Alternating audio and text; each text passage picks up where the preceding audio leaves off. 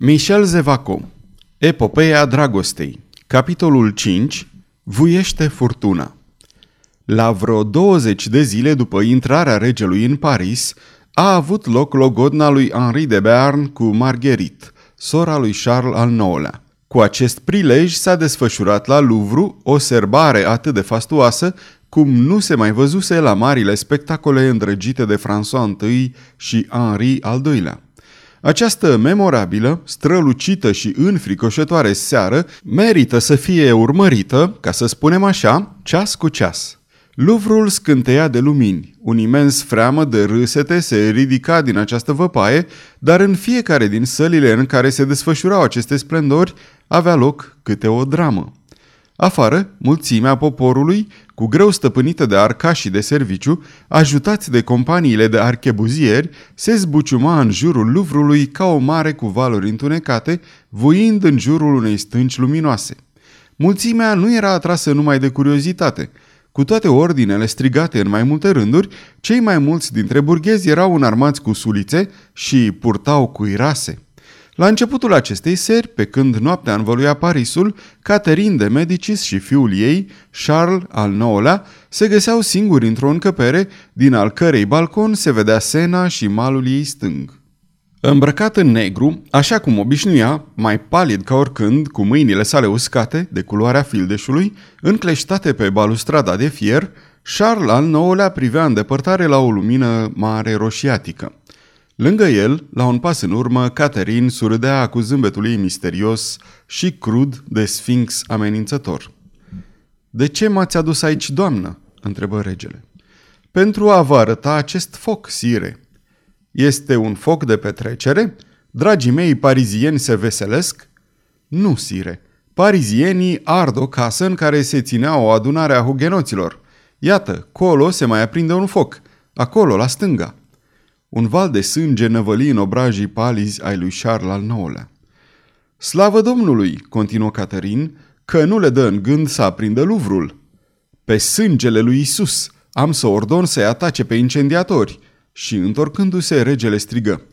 Ascultă, Cosein, ți-ai pierdut mințile oare, Charles? urlă Caterin prinzând mâna fiului său. Vrei să produci agitație și răscoale în tot Parisul? Dar ce vorbe sunt astea, doamnă?" întrebă Charles înfiorându-se. Adevărul, ai visat o împăcare a catolicilor cu hugenoții. Dumnezeu știe cât am suferit din pricina asta, pentru că vedeam prăpastia spre care te îndreptai. Nu vezi chipurile amenințătoare ce te înconjoară de când sunt aici Jean d'Albert, Henri de Béarn, Condé și Coligny? Ai orbit? În depărtare, Pârjolul se înălța și se întindea, uriașa perdea de flăcări roșii, șerpuind în noapte. Iată răspunsul parizienilor la logodna de astă seară, continuă Caterin. Cu ochii ieșiți din orbite, cu maxilarele încleștate, Charles al nouălea privea. Din când în când era scuturate un fior. Charles, vorbi din nou regina, ascultă-mă. Știi cu câtă bucurie am luptat pentru pace. Știi că m-am umilit personal în fața trufașei Jean d'Albert. Știi că am mers până acolo încât am pus la cale căsătoria propriei mele fiice cu Henri de Bern, pentru că și eu eram oarbă. Credeam pe atunci că pacea între catolici și hugenoți era cu putință. Pacea cu hugenoții? O nebunie, un vis nesăbuit. Trebuie ca erezia sau biserica să triumfe sau să moară. Doamnă, mă înspăimântați, este cu neputință ca lucrurile să fie ajuns aici numai pentru că mi-a fost groază de tot sângele care se vărsa. Cu neputință? N-ai citit scrisorile pe care le aduc ambasadorii tuturor statelor? Ce ne spune regele Spaniei? Că pregătește o armată ca să reînscăuneze domnia lui Dumnezeu primejduită de slăbiciunea noastră. Voi declara război spaniolului. Ți-a ieșit din minți ce ne spune Veneția, ce ne scriu Parma și Mantua, ce ne spun statele Imperiului. Toți, dar toți ne condamnă, toți ne amenință. Am să înfrunt Europa, de va fi nevoie. Îl vei înfrunta și pe suveranul pontif? exclamă Caterin. Cum te vei apăra de excomunicarea cu care te amenință? Pe tot infernul, doamnă, papa este papă, iar eu sunt regele Franței. Și, agățat de balustradă, regele se încordă și mai mult. Tăcere, spuse el. Vreau ca în jurul meu să fie liniște. Am hotărât să fie pace și se va face pace în regatul meu. Dacă va trebui să duc război cu Spania, cu Imperiul sau chiar cu Papa, ei bine, îl voi duce. Cu ce? întrebă Caterin cu glas înghețat. Cu armatele mele, cu nobilimea și cu poporul meu. Poporul tău, vino, sire, și vei auzi ce dorește poporul. În același timp, regina prinse mâna fiului său cu o irezistibilă mișcare autoritară și, trăgându-l lângă ea, străbătu mai multe camere. Caterin se opri într-o sală mare care răspundea spre o aripă a Luvrului opusă senei. Vorbești de nobilime, spuse ea atunci. Pe cine te vei bizui? Pe un ghiz care urzește nu știu ce în umbră? Pe un Montmorency care se închide în palatul lui ca să dea azil rebelilor? La naiba, doamnă, despre ce rebeli vorbiți? Despre cei doi aventurieri care, în plin Luvru, și-au bătut joc de mine și de dumneata. Și spuneți că Montmorency adăpostește? Da, sire, și toată nobilimea se află pe același picior de revoltă fățișă. În ce privește poporul, ascultă. Caterin îl împinse pe rege spre pervazul unei ferestre deschise și Charles, aplecându-se, văzu dincolo de șanțurile Luvrului o uriașă mulțime care se înghesuia și striga. Trăiască religia catolică! Moarte hugenoților! Dar și aceste strigăte erau întrecute și acoperite de un tumult și mai puternic, și mai hotărât, și mai organizat. Trăiască Ghiz! Trăiască capitanul nostru, general! Charles pocni cu violență din palme și întorcându-se către regina mamă. Ce înseamnă asta? Cine e capitan general?" Ți-o spune chiar poporul, sire. Este Henri de Ghiz. Și al cui capitan general este el? Al trupelor catolice, sire. Stați puțin, doamnă, să nu ne pierdem cu firea. Unde se află aceste trupe catolice și cine le-a înființat? Charles, aceste trupe înseamnă întregul regat. Sunt seniori care nu vor ca ereticii să fie tratați la fel cu servitorii devotați regelui. Sunt burghezi pe care îi poți vedea aici, cu sulița în mână. Este întreg poporul, în sfârșit, care ia arma în mână ca să apere vechea religie care la rândul ei a salvat lumea. Toți aceștia la un loc fac o armată sire. Charles al nouălea închise trântind fereastra și începu să măsoare sala cu pași iuți. Ce-i de făcut? Ce să facem?" băiguia el.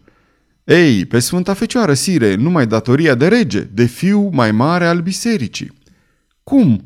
O trădare împotriva bietului Colinii care plânge de bucurie când îi spun tată, împotriva lui Henri, care e atât de fericit și mă asigură de toată prietenia lui?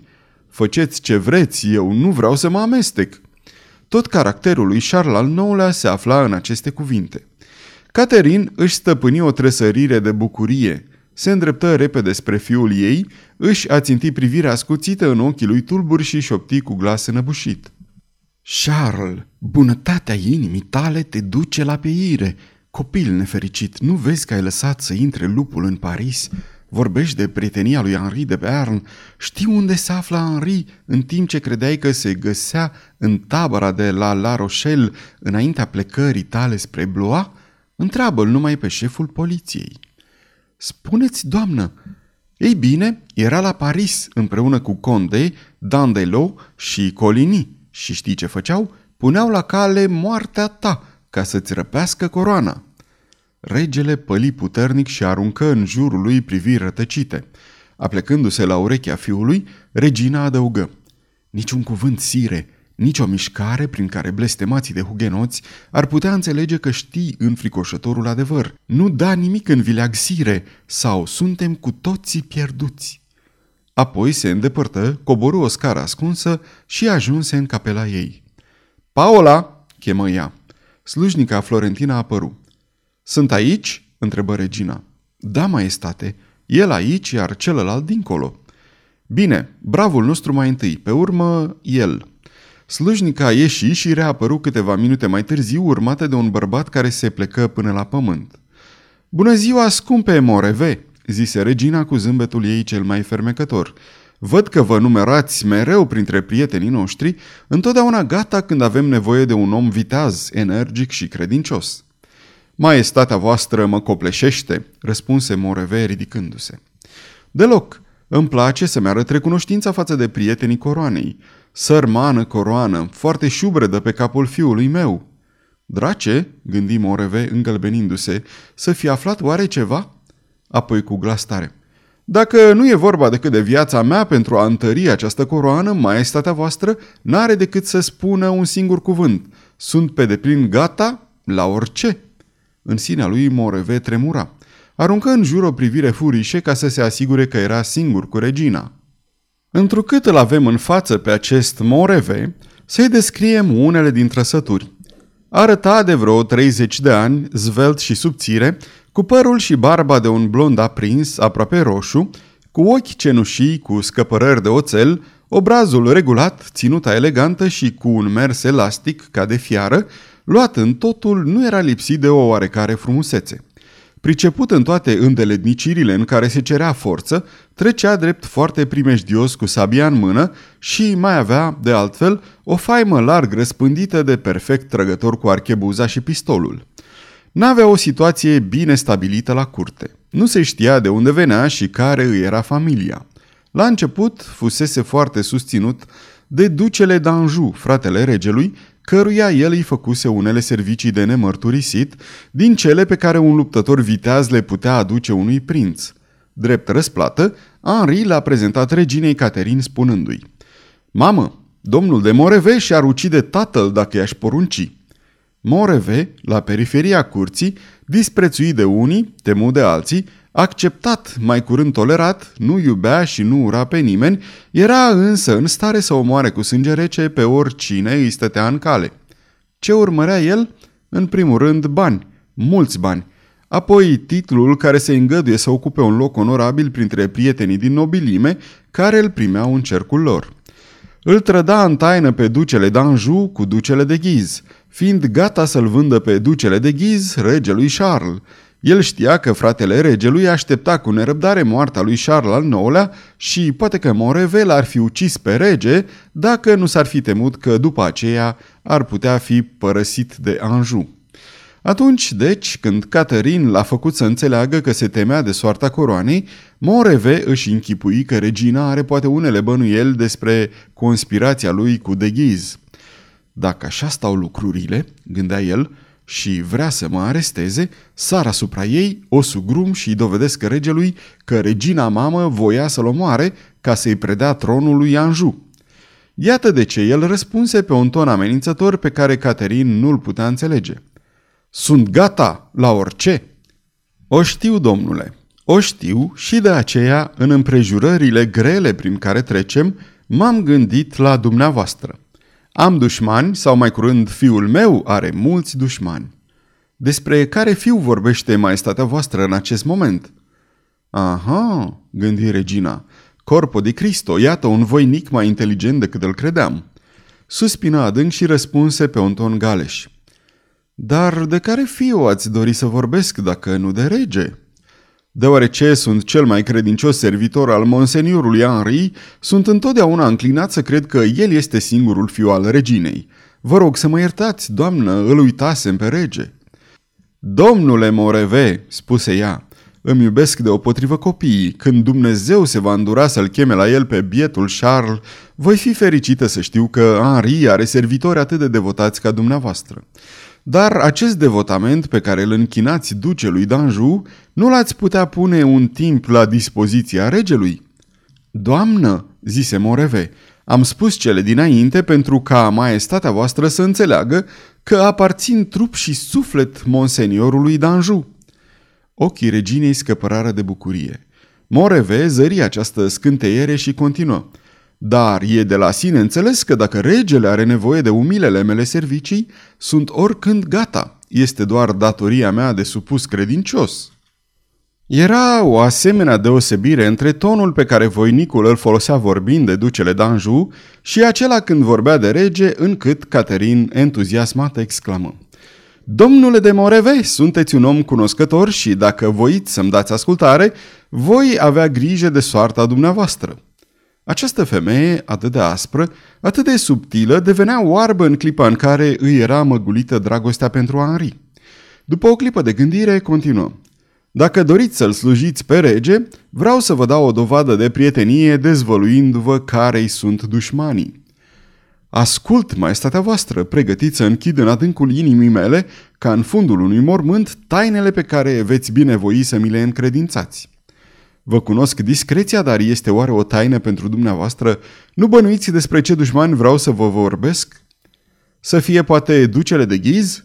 Ghiz? A, nu! Ducele ne este pe deplin devotat. Atunci, maestatea voastră vrea să vorbească de mareșalul de Danville? Danville, căruia i-am acordat guvernarea Guianei, este unul dintre cei mai buni prieteni ai noștri. Atunci, urmă Moreve, e vorba de cel numit capul politicilor. Montmorency, zise regina, de data asta ați pronunțat numele unui dușman, dar despre asta vom vorbi mai târziu. Atunci, continuă Moreve, de nepătruns, nu văd... Gândiți-vă că regele este cel mai mare fiu al bisericii. Maestatea voastră vrea să vorbească de hugenoți, exclamă temerarul duelgiu cu o surprindere desăvârșit jucată. Dar n-a proclamat chiar regele marea împăcare? Ei bine, da, dar cu toate insistențele, cu toată sinceritatea propunerilor noastre, hugenoții continuă să conspire. Sunt de neîmpăcat. A, moreve, tremur pentru fiul meu. De ce maestatea voastră nu-l arestează pe amiral? Prea târziu, bunul meu moreve, prea târziu. Să-l arestez pe amiral? Cine ar îndrăzni acum să îndeplinească o asemenea misiune? Eu, răspunse Moreve. Dumneavoastră? De ce nu? Regele să însemneze numai ordinul și încă astă seară, în plină sărbătoare, îl arestez pe Colini. Ce scandal! Nu, e cu neputință. Sunt o regină tare nefericită. A, dacă cerul ar da cel puțin o dată ascultare rugii mele, niște friguri zdravene ne-ar descotorosi de colinii și n-ar mai fi niciun scandal, mă înțelegeți? Dar, vai, vom fi siliți să ne supunem ereticilor și să ascultăm slujba în limba franceză, deoarece nici nu trebuie să ne gândim la speranța că Dumnezeu îi va trimite amiralului frigurile salvatoare pentru toți și care pe dumneavoastră va îmbogăți bunul meu Moreve. Regina se opri aici. Moreve zâmbi, aștepta ordine precise, de altfel înțelesese de mult toată povestea. Un accident, rosti el. Ei da, îl încuraje regina, nu s-ar putea să cadă o cărămidă în capul amiralului? Hmm, ar trebui ca acea cărămidă să fie înzestrată cu un devotament... Oare ar costa scump, nu-i așa? Vorbiți, fără teamă, scumpe domn Oreve, cât ar trebui să dau pentru înțelegerea și devotamentul acelei cărămizi? Nu știu, doamnă, dar în lipsa unei cărămizi cunosc undeva o archebuză dibace, dar asta e tot ce ar trebui. În acest caz, maestatea voastră nu trebuie să-și mai facă griji. Numai un cuvânt să-i spun unui prieten și el s-ar ocupa de această treabă. Să vedem, cum o să procedeze acest prieten? În modul cel mai simplu și cel mai puțin zgomotos. L-ar aștepta la colțul unei străzi pe domnul amiral, care părăsește Luvrul în fiecare zi la aceeași oră și urmează același drum pentru a se duce la palatul său. Iată, doamnă, eu și văd locul. Maestatea voastră îl cunoaște pe reverendul Vilmour, canonicul de la Saint-Germain-l'Auxerrois? Întocmai. Ei bine, acest cinstit canonic, care e unul dintre cei mai zeloși prieteni ai bisericii, locuiește chiar în cuprinsul mănăstirii Saint-Germain-l'Auxerrois, pe care amiralul îl străbate zilnic pentru a ajunge în strada Betisi. Locuiește într-o casă foarte frumoasă acest cum se cade Vilmour și, ca din întâmplare, ferestrele locuinței lui sunt zăbrilite la parter cu o împletitură destul de deasă. Astfel, este cu neputință să se vadă din stradă ceea ce se întâmplă în lăuntrul casei. Foarte bine, foarte bine. Să presupunem deci că prietenul meu va cere ospitalitate canonicului și că se va așeza lângă fereastră cu archebuza în mână jucându-se cu ea. Dintr-o dată îi scapă un glonte și îl lovește pe domnul amiral, care trece tocmai atunci pe acolo. Sunt încredința, doamnă, că vom avea astfel un rezultat tot atât de bun ca și cu cărămida sau frigurile. Bineînțeles, și dacă un asemenea accident ar avea loc, prietenul dumneavoastră ar fi răsplătit regește. Dacă ar fi vorba de mine, aș răspunde că cea mai frumoasă răsplată ar fi aceea de a o fi servit pe regină. Da, dar nu toată lumea e atât de dezinteresată ca dumneavoastră. Din păcate, e adevărat, doamnă. De aceea cred că prietenul de care vă vorbesc, cu toate că e de o precizie nemai întâlnită la archebuze, ar putea să se arate stângaci dacă nu m-aș găsi și eu acolo ca să-i asigur o plată corespunzătoare. Dar maestatea voastră să nu-și facă griji. Am vreo 50 de mii de livre și cu această sumă modestă... Caterin tresări, dar revenindu-și de îndată, luă o foaie de hârtie pe care scrise câteva cuvinte. Domnule de Moreve, n-aș putea accepta un asemenea sacrificiu din partea dumneavoastră. Păstrați cele 50 de mii de livre. În ceea ce îl privește pe prieten, aveți aici un bon de 25 de mii de livre asupra visteriei statului. Moreve citi hârtia, o îndoi și o băgă în buzunar. Restul după accident, spuse Caterin. Vedeți că nu mă tocmesc când e vorba de răsplata prietenilor dumneavoastră, dar sper că veți ține seama de aceasta. Comunicații de asemenea prietenului că voi avea nevoie de el împotriva cui, doamnă? Am să vă spun, dar de data aceasta nu mai e vorba nici de rege, nici de biserică. E vorba Caterin, scuturându-se de acea zâmbitoare simplitate pe care o folosise pentru a vorbi de treburile statului, se lăsă în voia izbucnirii de ură ce îi se citea pe chip. Este vorba, continuă regina, de doi oameni care m-au jignit de moarte. Fără ei, sau cel puțin fără unul dintre ei, n-am fi ajuns unde suntem. N-ar mai fi existat armata hugenotă. N-ar mai fi avut loc logodna regală de astă seară de la Louvre. Salvând viața Jeanne d'Albert, ne-a produs fiului meu și mie o pagubă atât de mare încât nu știu dacă o voi putea acoperi cu toate mijloacele de care dispun. Dar încă nu-i totul. Acest mizerabil se amestecă apărând pe cineva care reprezintă o mare piedică în calea vieții mele. Și tot n-am terminat. În două rânduri și-a bătut joc de mine și de fiul meu. Îl urăsc pe el și pe tatălui Moreve și vă dau, dezvăluind-vă această ură, cea mai mare dovadă de stimă pe care am acordat-o vreodată cuiva. Ucideți-i pe acești doi și vă acord titlul de conte. Morevei fu zguduit. Am să vă găsesc un comitat pe măsură. Până atunci veți primi câte 100 de mii de livre pentru fiecare din aceste două capete.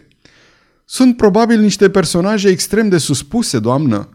Sunt doi aventurieri nenorociți, dar fiți atent, sunt doi oameni de fier. Crezi că i-ai ucis și te pomenești cu ei vii le dai foc într-o casă și îi regăsești în alta. Dar ați fost și dumneavoastră acolo, Moreve. Ați asistat la încercuirea cârciumei și la asediul din strada Montmartre și ați fost de față când am fost jignită, jocorită. Vorbiți de cei doi Pardaion, doamnă? I-ați numit. Ei se află acum la Palatul Montmorency, știu, doamnă. Ei bine, am să vă spun ceva care să vă uimească. Pentru viața celor doi n-am nevoie nici de un comitat, nici de cele 200 de mii de livre și mi-aș da până la ultima picătură de sânge ca să iau în puterea mea și să-i sugrum cu propriile mele mâini. Aha, spuse în șoaptă Caterin, se pare că aveți mare ciudă pe ei, dragul meu Moreve. Moreve își duse degetul la obrazul drept. Acolo se vedea o cicatrice lungă, lividă sub straturile de cremă. Frumoasă lovitură de cravașă, spuse regina cu răceala ei înspăimântătoare. Sunteți însemnat pe viață. Moreve scrâșni din dinți, dar stăpânindu-se aproape numai decât se înclină. Regina mai are nevoie de mine? Puteți pleca, domnule, și gândiți-vă că dacă voi fi bine servită, veți putea cere orice veți dori, fără a vă teme că ați cerut prea mult. Moreve se îndepărtă. E bine, gândi regina. Colini, cei doi Pardaion, să vedem acum care e situația cu drăguța noastră Jean d'Albert. Se așeză într-un fotoliu încăpător. Puțin câte puțin, trăsăturile încordate ale Caterinei se destinseră. O expresie de melancolie visătoare o înlocui pe cea de ură. Se privi într-o oglindă și atunci când se văzu așa cum se dorea, se instală într-un fotoliu, luă o poză de femeie zdrobită, își înfășură umerii cu voalul negru de pe cap și își făuri astfel un fel de cadru care se potrivea de minune cu poziția și cu melancolia ei. Numai după aceasta, chemă slujnica și îi făcu un semn. Paola pătrunse într-o odaie alăturată și, tot astfel cum îl introdusese pe Moreve, introduse de asta dată un nou personaj după care se retrase în tăcere. În ce privește pe Moreve, el se întorsese în imensele saloane unde se aflau 10.000 de oaspeți. Fără ca serbarea să fie ajuns în toi, începuse să domnească în sânul mulțimii acea libertate de mișcare care dovedea că gheața fusese spartă. Moreve se învârti multă vreme prin saloane în căutarea cuiva. Zări în sfârșit un numeros grup de seniori ce păreau să formeze o curte în jurul unui personaj care, după atitudine și importanța anturajului, nu putea fi decât însuși regele. Dar nu era regele, ci Henri, duce de ghiz. El purta cu o eleganță trufașă un costum reprezentând o culme a luxului și a bunului gust. Garda spadei sale de gală scânteia de diamante. Fiecare din panglicile pieptarului era prinsă cu o perlă mare. O agrafă de smaralde și rubine fixa penele albe ale tocei sale. Henri de Lorraine, duce de ghiz, fericit, zâmbitor, strălucind de tinerețe, într-adevăr măreț, putea trece în seara aceea drept cavalerul cel mai desăvârșit de la curtea Franței. Împreună cu cei din jur, râdea de hugenoții care treceau în costumele lor mai modeste. Deodată îi fulgeră fără îndoială prin cap ideea unei farse minunate, căci începu să râdă mai agitat ca oricând – Telini, ginerele amiralului, își făcuse apariția la brațul soției sale, Louise de Coligny, pe atunci în plină strălucire a frumuseții sale. Ghiz o zări de departe, își înăbuși un suspin și păli ușor. Apoi, izbucnind în râs, după cum am mai spus, exclamă Domnilor, o frumoasă comedie! Apropiați-vă să vă explic! Cercul curtenilor se strânse. În clipa aceea, cineva atinse brațul lui Henri de Ghiz. Ducele se întoarse și îl văzu pe Moreve. Așteptați-mă, vă rog, le spuse el. Mă întorc îndată și vom pune împreună la cale o mică mascaradă care o să rămână de pomină. Apoi se retrase din cer, urma de Moreve și se așeză mai departe pe pragul unei ferestre largi. Ei bine, întrebă el, ce a vrut ea? Să-mi dea ordinul de a lucide pe Colini răspunse Moreve. Ducele tresări și îi murmură înăbușit. Vrea să ne ia înainte, dar ce importanță are? Se poate începe și cu amiralul. Ei, Colini, Colini, ai să plângi cu lacrimi de sânge pentru că m-ai făcut pe mine să vărs lacrimi de dragoste. Ce ai făgăduit? Să trag asupra amiralului. Bine, dar va trebui să aștept să aleg eu momentul potrivit. Înțelegi? Să nu tragi fără ordinul meu. Da, monseniore. Apoi, în ziua când ai să tragi, ai să te descurci să-l rănești grav, mă înțelegi? Dar să nu-l omori pe loc. Ghiz se întoarse la cercul de curteni, cărora a început să le explice ideea sa, care era probabil foarte comică dacă judecăm după râsetele și aplauzele cu care a fost primită. Cât despre Moreve, el se pierdu în mulțime, se apropie încet de ușa salonului și ieși apoi din Luvru, dispărând în străzile întunecoase. Sfârșitul capitolului 5